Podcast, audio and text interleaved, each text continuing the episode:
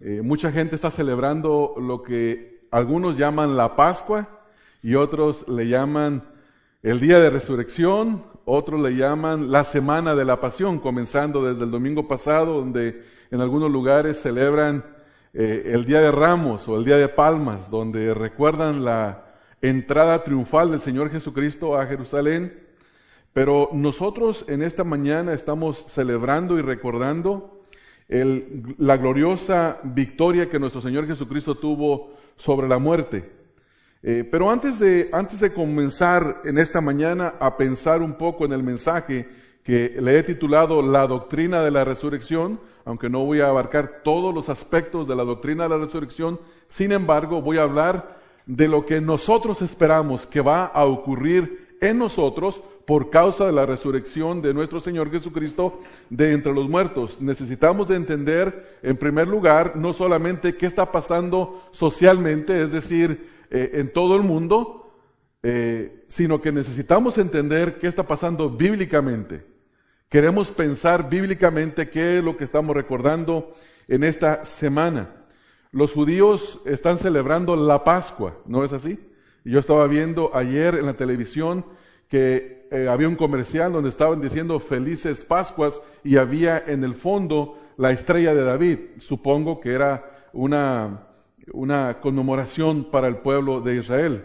Nosotros estamos celebrando también la Pascua, o más bien dicho, nosotros celebramos el día de hoy la resurrección de nuestro Señor Jesucristo de entre los muertos.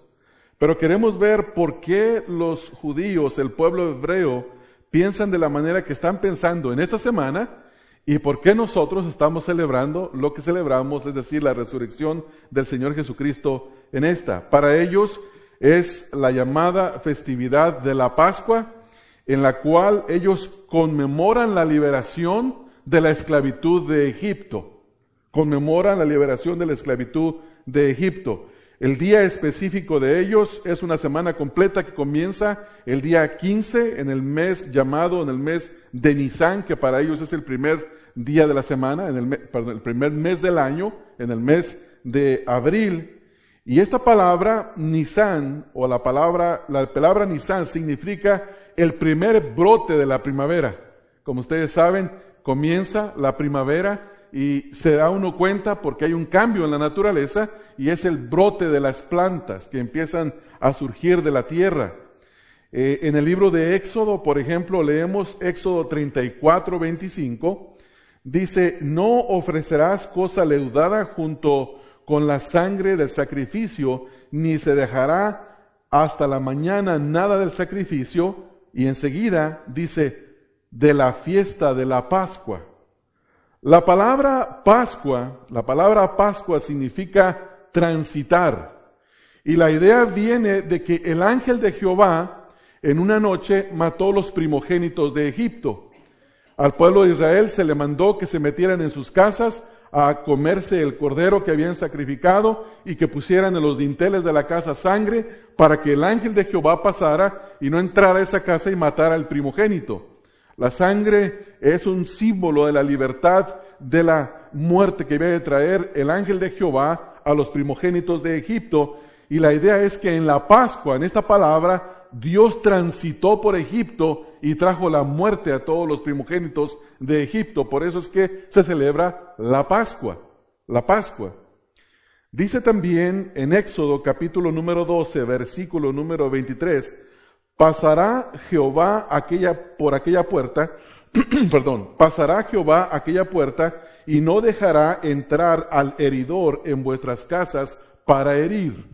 Ahí está la palabra pasar y en griego la palabra Pascua. A esta fiesta también se le llamará la fiesta de los panes sin levadura. Leemos en Éxodo. van a perdonar, hermanos, ando con una garganta bastante afectada.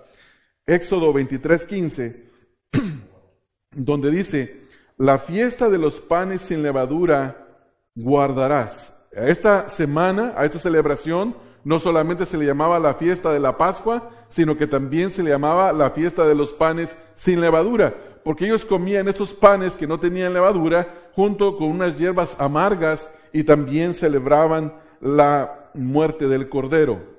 En esta fiesta el Señor Jesucristo participó también de ella.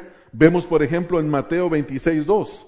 Mateo 26.2 dice, cuando hubo acabado Jesús todas estas palabras, dijo a sus discípulos, sabéis que dentro de dos días se celebrará la Pascua y el Hijo del Hombre será entregado para ser crucificado, para ser crucificado.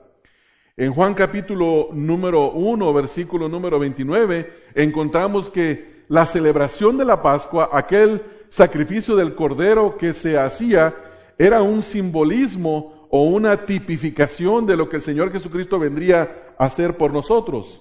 Juan llama a el Señor Jesucristo el Cordero de Dios que quita el pecado del mundo. Juan 1.29. Él ofreció su cuerpo en la cruz. El Señor Jesucristo, al ser ofrecido en la cruz por Dios o para Dios, encontramos que el Señor Jesucristo viene a ser el Cordero de Dios que quita el pecado del mundo. Entonces, Pablo también dice, por ejemplo, en 1 Corintios 5.7, 1 Corintios 5.7, dice, porque nuestra Pascua, que es Cristo, ya fue sacrificada por nosotros, nuestra liberación. Aquel que tenía que cobrar el precio del pecado, que es la muerte, Dios lo cobró en la persona de nuestro Señor Jesucristo. Dios pasó trayendo muerte y trajo la muerte sobre nuestro Señor Jesucristo para que se pagara el precio del pecado. El Señor Jesucristo es nuestro Cordero. Él es el que nos libra de la ira de Dios. Entonces también vemos, por ejemplo, en Primera de Corintios capítulo 5, versículos 7 y 8, Pablo dice, limpiaos pues de la vieja levadura para que no seáis, para que seáis nueva masa, sin levadura, como sois. Así que les celebremos la fiesta no con la vieja levadura, sino con la levadura de la sino con levadura de malicia, de maldad, ni con levadura de malicia y de maldad, sino con panes sin levadura, de sinceridad y de verdad. Todo este simbolismo, toda esta práctica que tenía el pueblo de Israel, los judíos, tenía un simbolismo que representaba a Cristo. Cristo viene a ser el cumplimiento de todos los símbolos y de todas las tipificaciones que tenían los judíos. Por eso en el día de hoy los judíos siguen celebrando la Pascua, es decir, ellos recuerdan la liberación de la esclavitud de Egipto, pero nosotros en este día estamos recordando que el Cordero de Dios Jesucristo fue ofrecido por cada uno de nosotros. También recordamos que Cristo es nuestra Pascua, que nosotros debemos de comer ahora, como dice Pablo figurativamente, los panes sin levadura, es decir, panes de sinceridad y de verdad. Así es que teniendo una idea de lo que ya, eh, de lo que estamos celebrando, vamos a ver eh, esto en esta mañana. En este estudio nos vamos a enfocar en 11 elementos de nuestra experiencia futura por causa de la resurrección corporal del Señor Jesucristo para que esperemos con anticipación. Vamos a ver 11 cosas, 11 cosas que nos van a ocurrir a nosotros en el futuro por causa de la resurrección corporal de nuestro Señor Jesucristo. Y estas cosas nos deben de producir a nosotros cierta anticipación. El cristiano vive con la anticipación, aún a pesar de la muerte. Yo no sé si usted ha estado en el funeral de un no creyente. Hermanos, ahí hay dolor, ahí no hay esperanza. A mí me ha tocado ver algunos funerales de no creyentes donde las, eh, las personas relacionadas con el que ha fallecido, especialmente la madre o los tíos, caen, caen desmayados al suelo. Eh, y se levantan y lloran y se vuelven a desmayar. ¿Cuál es la razón de esto? Es que no tienen esperanza. Murió y no lo van a volver a ver. No tienen ninguna clase de esperanza. Sin embargo, también he visto funerales de creyentes donde la persona muere y los seres queridos eh, aunque tienen dolor y tienen tristeza y llanto, de todas maneras ellos dicen que tienen la esperanza de verse en la resurrección de los muertos. Esa es nuestra esperanza. Nuestra esperanza es lo que el Señor Jesucristo dijo, que el que cree en Él, aunque esté muerto, ¿qué es lo que le va a ocurrir? Va a vivir, va a vivir. Así es que vamos a ver estas once cosas, hermanos, que nos habrán de ocurrir a nosotros para que podamos esperar nosotros con anticipación. En primer lugar, la primera cosa que nos ocurrirá por causa de la resurrección del Señor Jesucristo es que nosotros, hermanos, experimentaremos, experimentaremos, o más dicho, seremos transformados en la resurrección de nuestro Señor Jesucristo. Cuando hablamos de la doctrina de la resurrección, no estamos diciendo que el Señor Jesucristo tuvo una resurrección como la que tuvo Lázaro, por ejemplo. Cuando Lázaro murió y fue sepultado y el Señor Jesucristo le dio la orden para que se levantara y saliera, Lázaro volvió a levantarse entre los muertos, salió, pero salió con un cuerpo con las mismas debilidades y volvió a morir. Sin embargo, la resurrección de nuestro Señor Jesucristo fue una resurrección donde Él no resucitó con las mismas debilidades físicas. No volvió a tener hambre, no volvió a tener sed, no volvió a tener cansancio, aunque tomó y aunque comió. Sin embargo, el cuerpo era un cuerpo totalmente transformado. Y esa es la esperanza que nosotros tenemos. Por ejemplo, nosotros leemos en Juan capítulo número 11, en el versículo número 25, Juan capítulo 11, en el versículo número 25, nosotros encontramos, hermanos, parte de lo que es nuestra esperanza. Juan 11, 25 nos dice, les dijo Jesús, yo soy la resurrección y la vida, el que cree en mí, aunque esté muerto, vivirá. Esto es lo que nosotros esperamos que ocurra en la resurrección, la nuestra, en nuestra resurrección.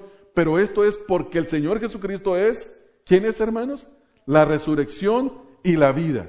La muerte no tenía poder para atarlo, la muerte no tenía poder para estar sobre él. Así es que leemos también, por ejemplo, en Hechos capítulo número 4, en el versículo número 2. Hechos capítulo número 4, versículo número 2, cuando Pedro y Juan están predicando el Evangelio, en esta predicación ellos incluyeron la resurrección. Dice, resentidos de que enseñasen al pueblo y anunciasen en Jesús la resurrección de entre los muertos. Lo que, lo que Pedro le estaba diciendo a su audiencia es que si creían en el Señor Jesucristo, ellos iban a tener la esperanza que no tiene todo mortal, sino que tienen únicamente aquellos que han creído en el Señor Jesucristo. Si usted cree en Cristo en esta mañana, esa esperanza está en usted. Y no debería de tenerle temor a la muerte, porque la muerte no tiene poder sobre usted. No en virtud propia, sino en la virtud de quién? Del Señor Jesucristo porque hemos creído en Él. Pablo dice también en Primera de Corintios capítulo 15, versículo 21, porque por cuanto la muerte entró por un hombre, también por un hombre la resurrección de los muertos. En Adán nosotros heredamos la muerte, en Cristo nosotros heredamos la vida y la resurrección de entre los muertos. Esta es la gran bendición y la gran expectativa que nosotros tenemos, hermanos, para con nuestro Señor Jesucristo. Por eso es que nos gozamos en esta mañana de tener esta esperanza.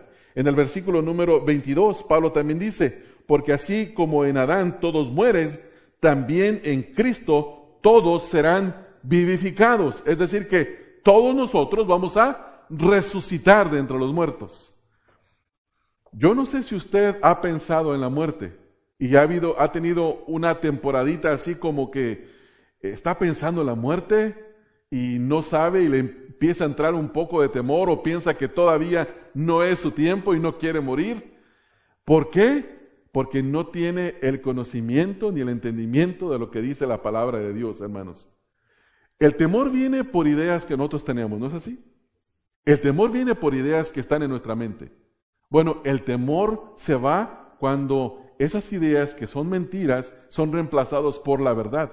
Y la verdad es que nosotros en Cristo seremos vivificados. Ahí dice Pablo que esta es nuestra esperanza. Esta es nuestra esperanza. En segundo lugar, otro elemento futuro de nuestra esperanza en la resurrección de Cristo es que experimentaremos el orden de la resurrección. Experimentaremos el orden de la resurrección. Yo no sé si usted ha visto películas donde se presenta lo que va a ocurrir en el futuro y se ven que los sepulcros se abren y la gente empieza a ascender al cielo, los muertos resucitan y ascienden al cielo, los carros de los creyentes que van manejando se estrellan, Yo no sé si eso va a ser así en realidad. Lo que sí sé es que habrá un orden en la resurrección. Pablo dice explícitamente en 1 Corintios 15, 23, dice, pero cada uno en su debido orden. Mire, Dios es un Dios de orden aún en la resurrección. Dice, Cristo, las primicias, luego los que son de Cristo en su venida. O sea que el primero que experimentó la resurrección verdadera que eh, transforma el cuerpo en un cuerpo nuevo, no como la resurrección de Lázaro, fue el Señor Jesucristo. Después del Señor Jesucristo, dice la Escritura, que muchos muertos de entre las tumbas salieron. ¿Ha leído eso en las Escrituras? Donde se una gran cantidad de personas que fueron resucitadas. Bueno, esas son las primicias. Luego, los que son de Cristo en su venida. Habrá los muertos que están esperando a Cristo y luego nosotros seremos también transformados. En Primera de Tesalonicenses, capítulo 4, versículo 16, dice Pablo, porque el Señor mismo con voz de mando, con voz de arcángel y con trompeta de Dios, descenderá del cielo y los muertos en Cristo resucitarán cuando? Primero. Y los muertos en Cristo resucitarán primero. Entonces, si el Señor Jesucristo fuera a venir, por ejemplo, hoy, primero resucitarían los muertos en Cristo y después los que tenemos la esperanza. No veríamos la muerte, sino que en un abrir y cerrar de ojos nuestros cuerpos serían totalmente transformados. Imagínese por un momento la venida del Señor Jesucristo hoy, ahorita, en este momento. El cuerpo que está ahí en esa banca sentado, yo que estoy aquí parado, cada uno conoce sus dolencias, sus debilidades, pero ese cuerpo sería 100% transformado. No solamente con una vida nueva, sino con una vida no sujeta ni al pecado, ni a las debilidades que tiene este cuerpo en esta tierra. No se envejecería, no tendría dolores, no tendría tristezas, porque somos medios curiosos, hermanos, en nuestra manera de pensar. Y algunos hasta medios lunáticos, ¿no es así? Eh, a veces amanece de buen genio, de buen carácter en la mañana y a veces no anda muy bien. Dice, te levantaste con el pie izquierdo, te levantaste con el pie izquierdo. Yo, yo siempre me levanto con el pie izquierdo porque duermo del lado izquierdo de la cama. Pero, hermanos, esas inestabilidades emocionales, esa manera de pensar que es fluctuante, a veces anda de buenas, a veces de malas, esos dolores. Ayer andaba plenamente bien y hoy me duele un poco la espalda, la pierna, la cabeza. Todo eso no va a existir. No va a existir. Gloria a Dios. Esa es nuestra esperanza. Esa es nuestra esperanza. Por eso nosotros queremos experimentar este orden. En tercer lugar, vamos a experimentar la resurrección para vida eterna. Para vida eterna. Lázaro no experimentó la resurrección para vida eterna porque Lázaro fue resucitado y luego Lázaro murió, volvió a morir. Y cuando se levantó, se levantó con dolores, hermanos. Volvió a, padecer de enfermedades, de tristezas, de llanto, de dolor. Sin embargo, nuestra resurrección no será así. Nosotros leemos, por ejemplo, en Juan 5, 29. Juan capítulo número 5, el versículo número 29. Y los que hicieron lo bueno saldrán a resurrección de vida, mas los que hicieron lo malo a resurrección de condenación. A resurrección de condenación. Una de las cosas que debemos saber es que todos vamos a resucitar, creyentes y no creyentes, pero unos para condenación y otros para vida eterna.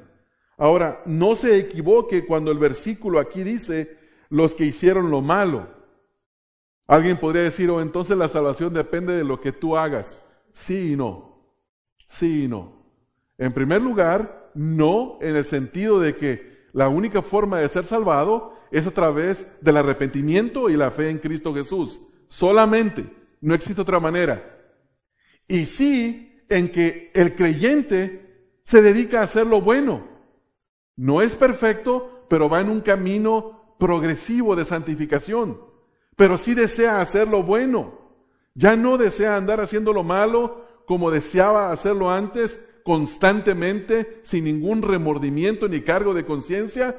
Entonces, en ese sentido, el creyente se dedica a hacer lo bueno. Pablo dice, apártese de iniquidad todo aquel que invoca el nombre del Señor.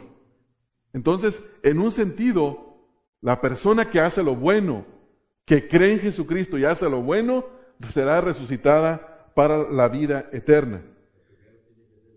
Primero tiene que ser salvo, eso fue lo que expliqué, hermanos. En tercer lugar, experimentaremos resurrección para vida eterna, lo vi. Número cuatro, seremos glorificados con Cristo. ¿Qué significa esto de ser glorificado? Cuando usted ve una película de Hollywood y le habla de lo que es la gloria, le va a hablar de un rayo de luz, ¿verdad? Va a haber algo así como una luz en la que entra el cuerpo y se pierde en esa luz. No, eso no es lo que dice la Escritura. La palabra nos muestra lo que verdaderamente es, ser la, es la glorificación. Colosenses 3.4. En Colosenses 3.4, hermanos, dice, cuando Cristo, vuestra vida, se manifieste, entonces vosotros también seréis manifestados con Él en gloria. ¿Qué será manifestado?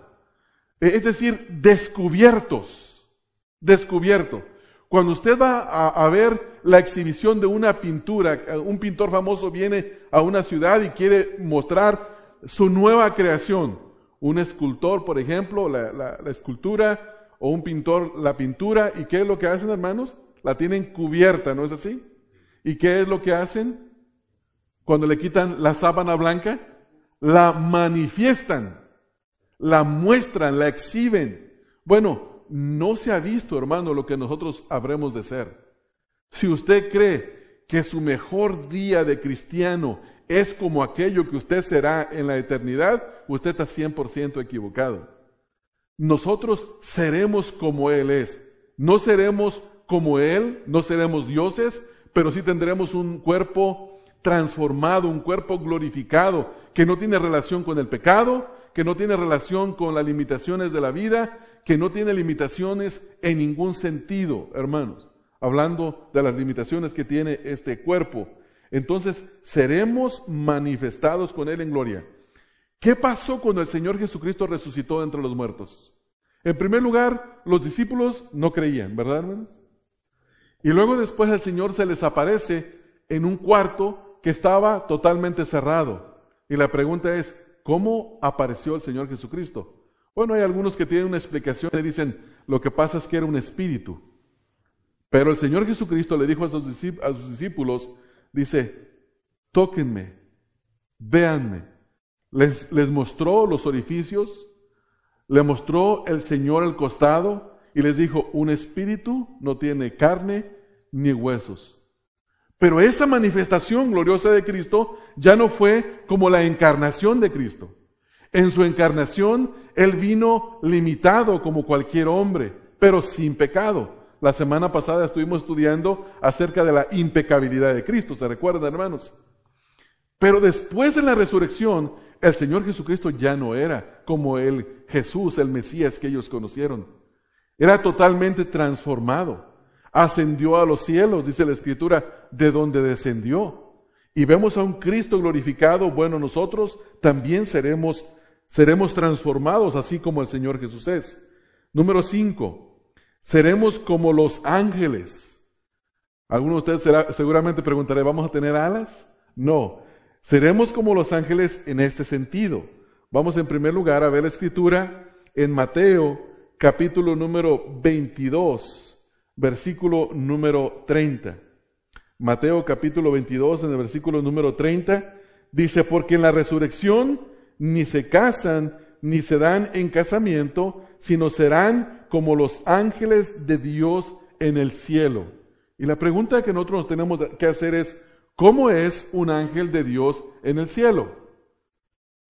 ¿Cómo es un ángel de Dios en el cielo? ¿Se refiere el Señor Jesucristo a una semejanza de apariencia o se refiere a una semejanza de condición? Y la respuesta es que habla de condición. Los ángeles son santos. Los ángeles no tienen lealtad a nadie excepto a Dios. Y en el cielo nuestra lealtad no estará atada a la esposa o al esposo. Y algunas esposas van a decir, gloria a Dios, ¿verdad? no va a haber eso, no va a haber esas, esas lealtades. Nuestra lealtad será 100% para Dios. En ese sentido nosotros seremos como los ángeles, santos como los ángeles, sin pecado como los ángeles, pero con una lealtad 100% sujeta a Dios, no a las demás personas. Intente darle órdenes a un ángel, no se puede, no se puede. La escritura no nos da ninguna muestra acerca de eso. Los ángeles tienen una lealtad, ellos juraron completa lealtad a Dios después de que algunos fueron engañados y se los llevó, los arrastró Satanás en el engaño, pero dice que los que quedaron juraron completa lealtad a Dios. Ellos son sujetos a Dios y en ese sentido nosotros seremos como los ángeles. Hermanos, este no es un cuento de hadas, hermanos. Este no es una historia bonita. Esto es algo en lo que nosotros tenemos que meditar. Tenemos que meditar. Usted sabe que Dios nos dio la capacidad de meditar. Usted y yo tenemos la capacidad de pensar. Si usted se pone a meditar en este versículo, en que nosotros seremos como los ángeles, es bueno sentarse y pensar bíblicamente en este pensamiento. En primer lugar, todavía no somos, porque ahí dice que seremos. En segundo lugar, tendríamos que ver pasajes de la Escritura que hablan de la condición de los ángeles. ¿Cómo son ellos? ¿Qué hacen los ángeles en el cielo? De acuerdo a Isaías capítulo número 6 dan adoración a Dios. Y hay muchos pasajes en la escritura donde le sirven a Dios. Ellos cumplen misiones para Dios. Entonces vemos dos cosas, dos cosas en, en cuanto a referencia a los ángeles. En primer lugar, tienen ellos una adoración completa hacia Dios y una lealtad completa a Dios. 100% las dos cosas. Y no están atados al pecado. Y esto es bueno meditar en esas cosas. ¿Por qué? Porque nosotros haremos lo mismo. Nosotros haremos lo mismo por la eternidad. Ahora, alguien se preguntará, ¿cómo es posible que nosotros vamos a, pasar tiempo como los ángeles cantando? Si cuando canto tres o cuatro coros aquí, que son los que cantamos, decimos, híjole, ya se pasaron, ya otro van a agregar uno más. ¿Qué no son cuatro los que cantamos? Y se cansa de adorar. La garganta se cansa, la mente como que ya no quiere, el cuerpo se quiere sentar. ¿Va a ser así en el cielo? Y la respuesta es no, porque nuestro cuerpo será un cuerpo glorificado. Nuestro cuerpo no va a tener ese deseo. Nuestra mente, hermanos, eh, ¿cuál es una de las mentes famosas en esta época? Albert Einstein, Einstein ¿eh? se, se, llama este hombre, se llamaba este hombre. Una mente brillante. Y usted busque el nombre del científico que usted quiera. Bueno, esa mente no es comparada a la mente que nosotros tendremos. No es comparado a eso.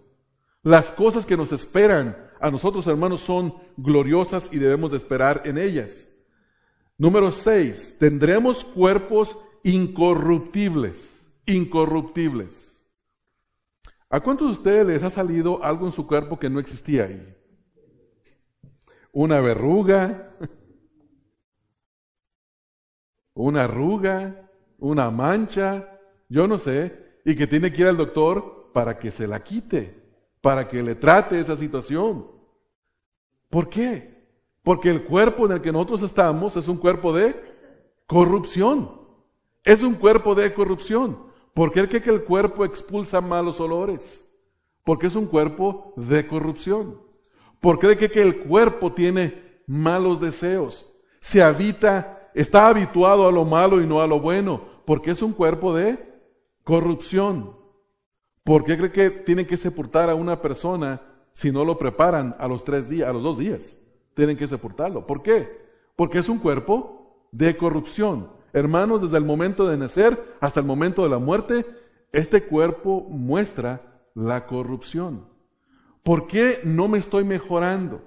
¿Por qué me paro frente al espejo y veo más canas que nunca? No se me notan, hermanos, pero tengo muchas canas. Yo, me doy dos años para cuando mi pelo esté casi blanco. Yo sé que existe el tío Nacho, el champú de no sé qué, y los colores de no sé qué otra cosa, pero no, no tengo. Yo le he dicho a mi esposa, no me traigas nada, no quiero nada de eso.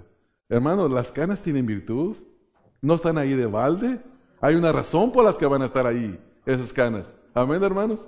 Amén. Así es que no se preocupen por los que tienen canas. Entonces, hermanos, estos cuerpos serán cuerpos incorruptibles. Pablo dice en 1 Corintios 15, 42.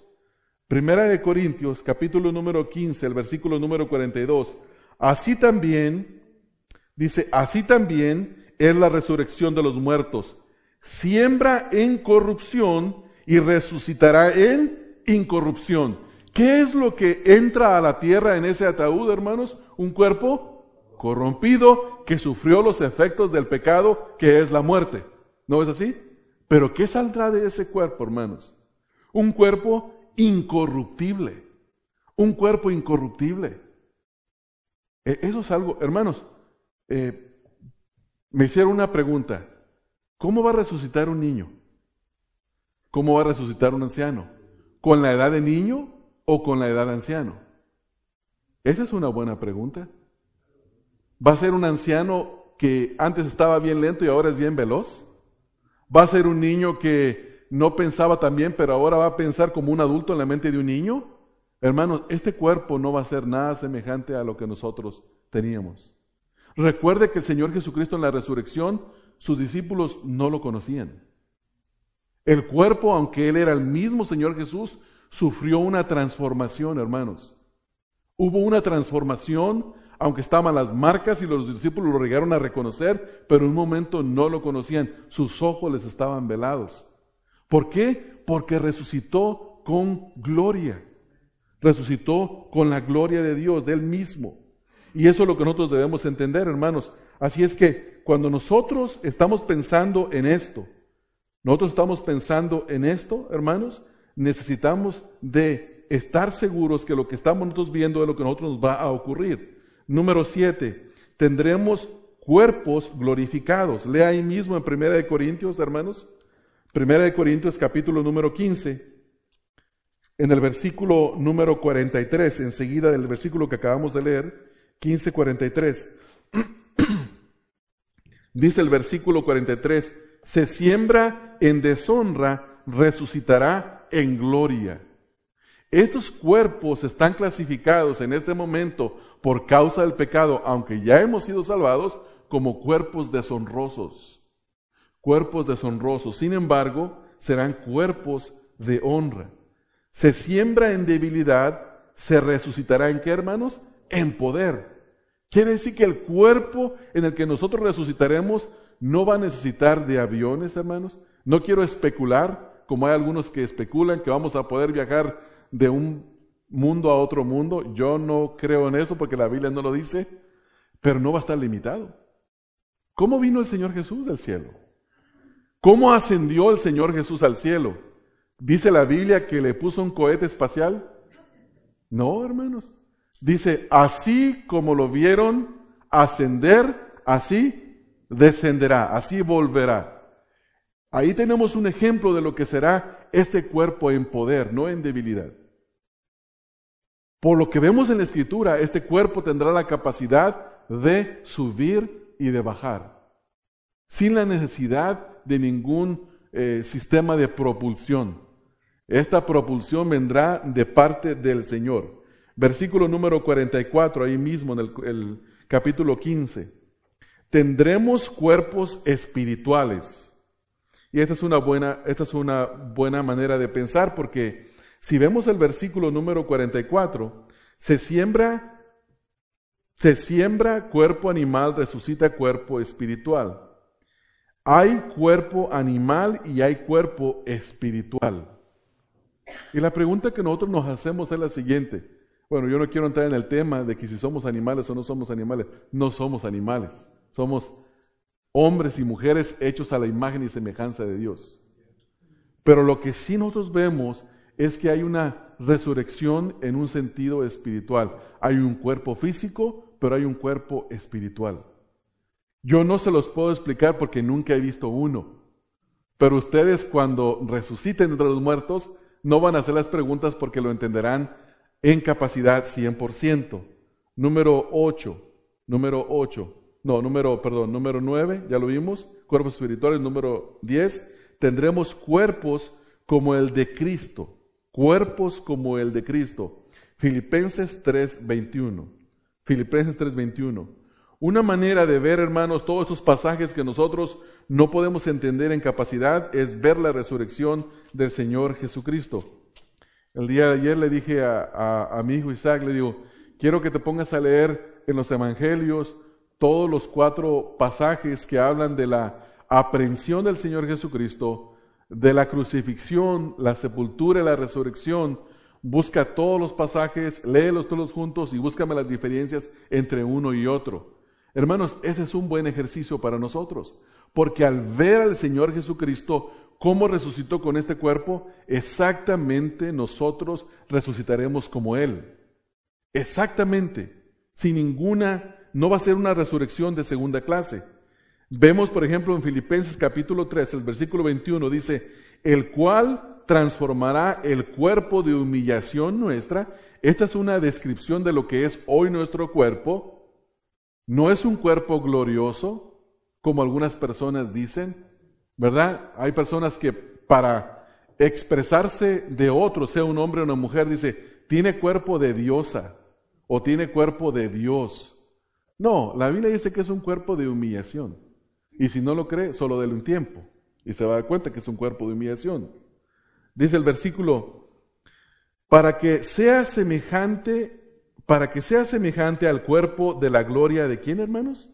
De la gloria suya, refiriéndose a Cristo por el poder con el cual puede también sujetar a sí mismo todas las cosas. El cuerpo nuestro será semejante al cuerpo del Señor Jesucristo, porque ahí dice el versículo, semejante al cuerpo de la gloria suya, hablando del Señor Jesucristo. Entonces, si quieres saber todo con relación acerca del cuerpo resucitado, hay que leer los pasajes que uno ve en las Escrituras acerca de la resurrección del Señor Jesucristo. ¿Lo ve al Señor Jesucristo llorar humillado? Como en el jardín de Getsemaní? No. ¿Lo ve al Señor Jesucristo dominado por sus enemigos? No. ¿Lo ve al Señor Jesucristo limitado por el tiempo y por el espacio? Tampoco. ¿Lo ve al Señor Jesucristo con alguna clase de preocupación como cuando estaba antes de la muerte, antes de experimentar la muerte? ¿Lo ve con ese tipo de preocupaciones que él tenía? con las cosas que él tuvo, estuvo concerniente con esas cosas. No, hermanos. Vemos a un Jesús totalmente glorioso. Y esa será la experiencia que cada uno de nosotros que creemos en Cristo tendremos. En Primera de Juan capítulo número 3, en el versículo número 2. Primera de Juan capítulo número 3, en el versículo número 2, encontramos también la misma enseñanza. Primera de Juan 3, 2. Amados, ahora somos hijos de Dios. Y esto es glorioso, hermanos. Ser hijos de Dios el día de hoy es algo fenomenal, es algo glorioso, es algo que no lo tiene cualquiera, sino aquel a quien Dios salva. Dice, y aún no se ha manifestado lo que hemos de ser. Todavía no se manifiesta lo que hemos de ser. Pero ¿qué es lo que dice el versículo? Pero sabemos que cuando Él se manifieste, hablando de su segunda venida, seremos semejantes a Él porque le veremos tal como Él es. Le veremos tal como Él es. Juan aquí no está haciendo referencia, hermanos, al Cristo antes de la crucifixión. Juan hace referencia al Cristo resucitado. Le veremos tal como Él es. Ahora, dice el versículo no dice que seremos exactamente igual a Él como un Dios, pero seremos semejantes a Él. Y esa es nuestra esperanza. Por último, número 11, recibiremos nuestra final recompensa. Hay una recompensa, hermanos, por eh, haber creído en el Señor, en la vida eterna, pero recibiremos una recompensa. Y vamos a ver en Lucas capítulo número 14, en el versículo número 14. Lucas 14, 14. Aquí hay una parábola que comienza en el versículo número 7, es los convidados a las bodas. Y el versículo 14 dice, y serás bienaventurado, porque ellos no te pueden recompensar, pero te, será recompensado en la resurrección de los justos. Hay una recompensa, hermanos, que nosotros vamos a recibir. El apóstol Pablo dice que la obra de cada uno de nosotros será aprobada, ¿no es así? El que, el que, construyó o edificó en hojarasca, su obra será quemada. Pero el que edificó sobre el fundamento que es en Cristo Jesús, su obra será aprobada y su obra será recompensada. Entonces, no solamente hemos recibido la vida eterna, sino que también vamos a recibir un cuerpo glorioso que será glorificado, sino que encima de eso todavía tendremos una recompensa. Ahora la pregunta es la siguiente, ¿qué acaso no es eso mejor, hermanos, que cualquier otra cosa? Mire, déjeme ilustrárselo de la siguiente manera. Cuando una persona va a construir una casa, la casa de sus sueños, va y se renta un apartamento. Y mientras más barato, pues mejor, ¿no? Por ahorrarse un poco de dinero porque está construyendo una casa. Y seguramente que las personas ni siquiera desempaquetan todas las cosas que tienen ahí guardadas en el apartamento. ¿Por qué, hermanos? La pregunta es ¿por qué? Porque tiene esperanza de algo mejor. Tiene esperanza de algo mejor. Esa no es su habitación permanente. Ella tiene, ella y él tienen la esperanza de algo mejor que será su residencia permanente. Nosotros no debemos de vivir en esta tierra como si esta tierra fuera nuestra residencia permanente, hermanos. No debemos de vivir. Hermanos, ¿por qué nosotros tenemos que vivir como si esto fuera todo? Pablo dice que si no existiera la resurrección de los muertos, entonces comamos y bebamos, que al cabo no hay resurrección. Hagamos lo que todo mundo hace. Vivamos en esta vida como todo mundo vive, al cabo no tenemos ninguna esperanza. No, hermanos, sí tenemos una esperanza. Esta vida no lo es todo. Esta vida, en esta vida usted y yo somos peregrinos. Estamos de pasada. Y tal vez a los jóvenes se sientan un poco, eh, se van a sentir un poco tristes con lo que voy a decir. Hermano, la vida se va increíblemente rápido. Tú puedes llegar a alcanzar todo lo que tú te hayas propuesto en cuanto a estudios, en cuanto a bienes, en cuanto a todas las cosas, pero ese no es el final de todo. No es el final de todo. El, que está joven piensa en casarse y luego se casa y piensa en tener hijos, pero luego te casas y tienes hijos, ese no es el final de todo. No es el final de todo. El final de todas las cosas es la transformación de este cuerpo de miseria en un cuerpo glorioso, en la presencia de Dios para siempre, hermanos. Y esa debe de ser nuestra esperanza. Por eso es que el domingo de resurrección tiene un gran significado para nosotros. Esa es la razón. Y de eso debemos de llenar, hermanos, nuestro entendimiento. De eso debemos de llenar nuestra mente, no solo de los hechos de la resurrección, sino de todo lo que viene que nosotros vamos a experimentar. Ahora la pregunta es la siguiente. La pregunta es la siguiente. Como dicen, la pregunta del millón de dólares, hermanos. ¿Tienes esa esperanza?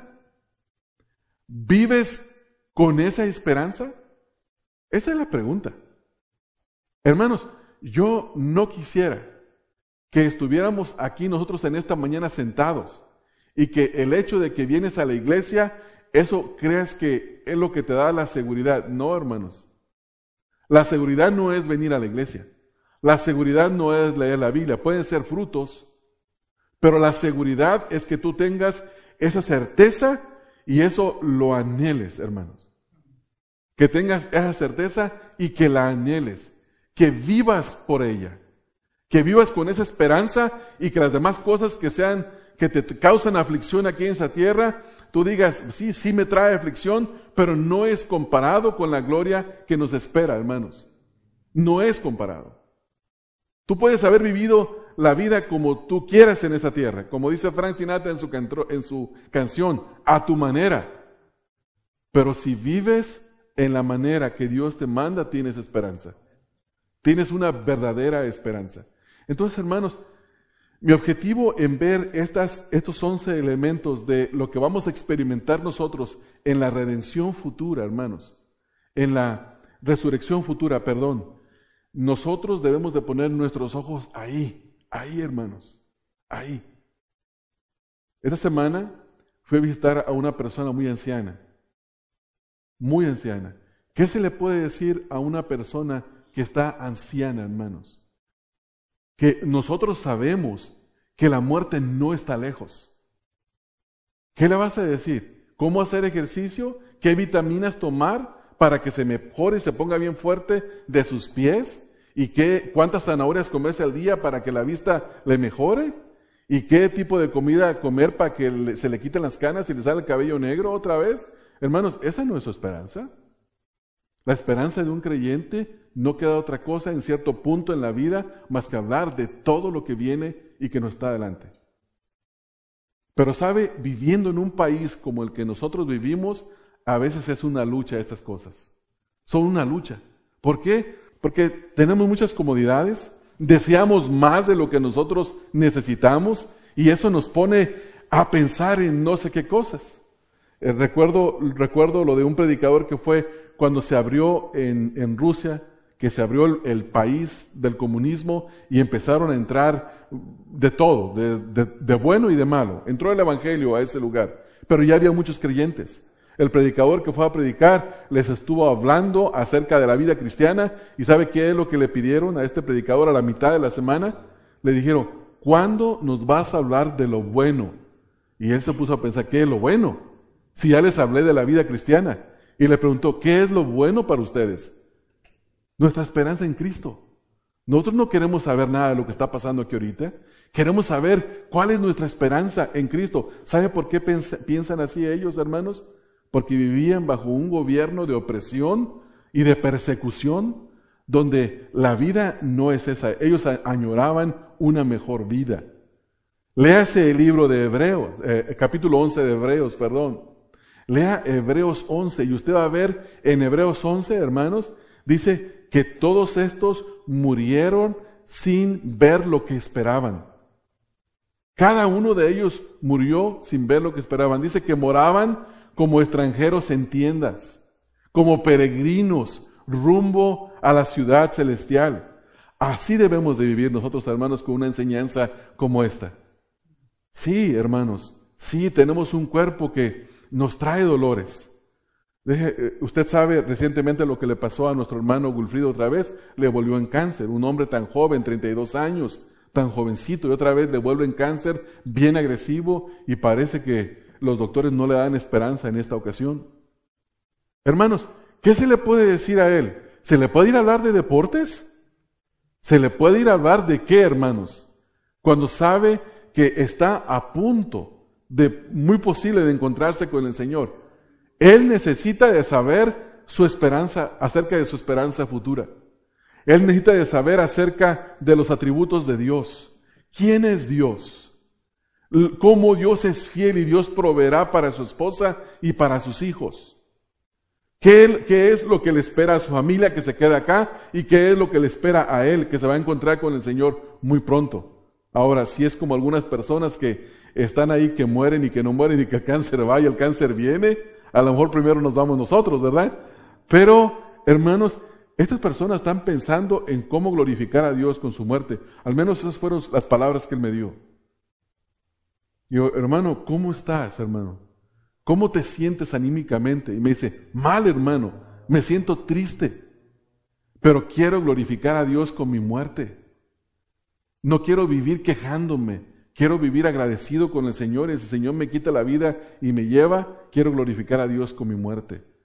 Hermanos, nosotros tenemos esa esperanza. No, no, no tenemos que volver y como dice la gente del mundo, otra vez lunes, y luego después, ya viene el viernes, ¿verdad? Contentos porque viene el pago. ¿Y por qué? Y porque viene la vagancia. No, hermanos. Lunes, martes, miércoles, el día que sea, nuestra esperanza es Cristo. Esta es nuestra esperanza. ¿No es así, hermanos? Pues llenémonos de esta esperanza. Llenémonos de esta esperanza que tenemos en Cristo. Hermanos, la celebración de la resurrección no es para que usted traiga a este lugar unas ramitas de una, de una flor y una palma y yo les aviente un chorrito de agüita ahí y luego se la lleve usted y la ponga todo el año ahí en su casa colgada. No, la celebración de la resurrección de estos días festivos es recordar la muerte y el sacrificio del Señor Jesucristo a nuestro favor. y recordar su victoriosa resurrección de entre los muertos. Esa es nuestra esperanza. Amén, hermanos. ¿Sí? Todas las celebraciones que se, se, se hacen, hermanos. Vamos a llenarnos de conocimiento y la gracia del Señor Jesucristo para celebrar esta, esta resurrección como el Señor realmente merece. Amén, hermanos. Padre, te damos gracias por la oportunidad de pensar en lo que habrá de acontecernos, Señor. Señor, estas cosas que tenemos en mente no son cosas ficticias, Señor, sino que son las promesas inerrantes de tu palabra. Y en ellas estamos seguros y confiados, Señor. Aunque exista un mundo incrédulo que no cree en ellas, nosotros creemos, Señor, porque tú nos has concedido el creer.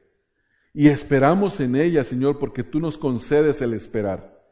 Por lo tanto, Señor, que la honra y la gloria sean para ti en esta mañana. Señor, que tú seas glorificado con este ejercicio que hemos tenido en esta mañana de leer tu palabra, de pensar en ella y de ver qué es lo que nos espera, Señor. Que tú seas exaltado, Padre, como siempre lo eres en tu iglesia. Te ruego, Padre, que nos des el seguirnos regocijando en la esperanza futura de la resurrección. Te ruego estas cosas, Padre, en el nombre de Cristo Jesús. Amén.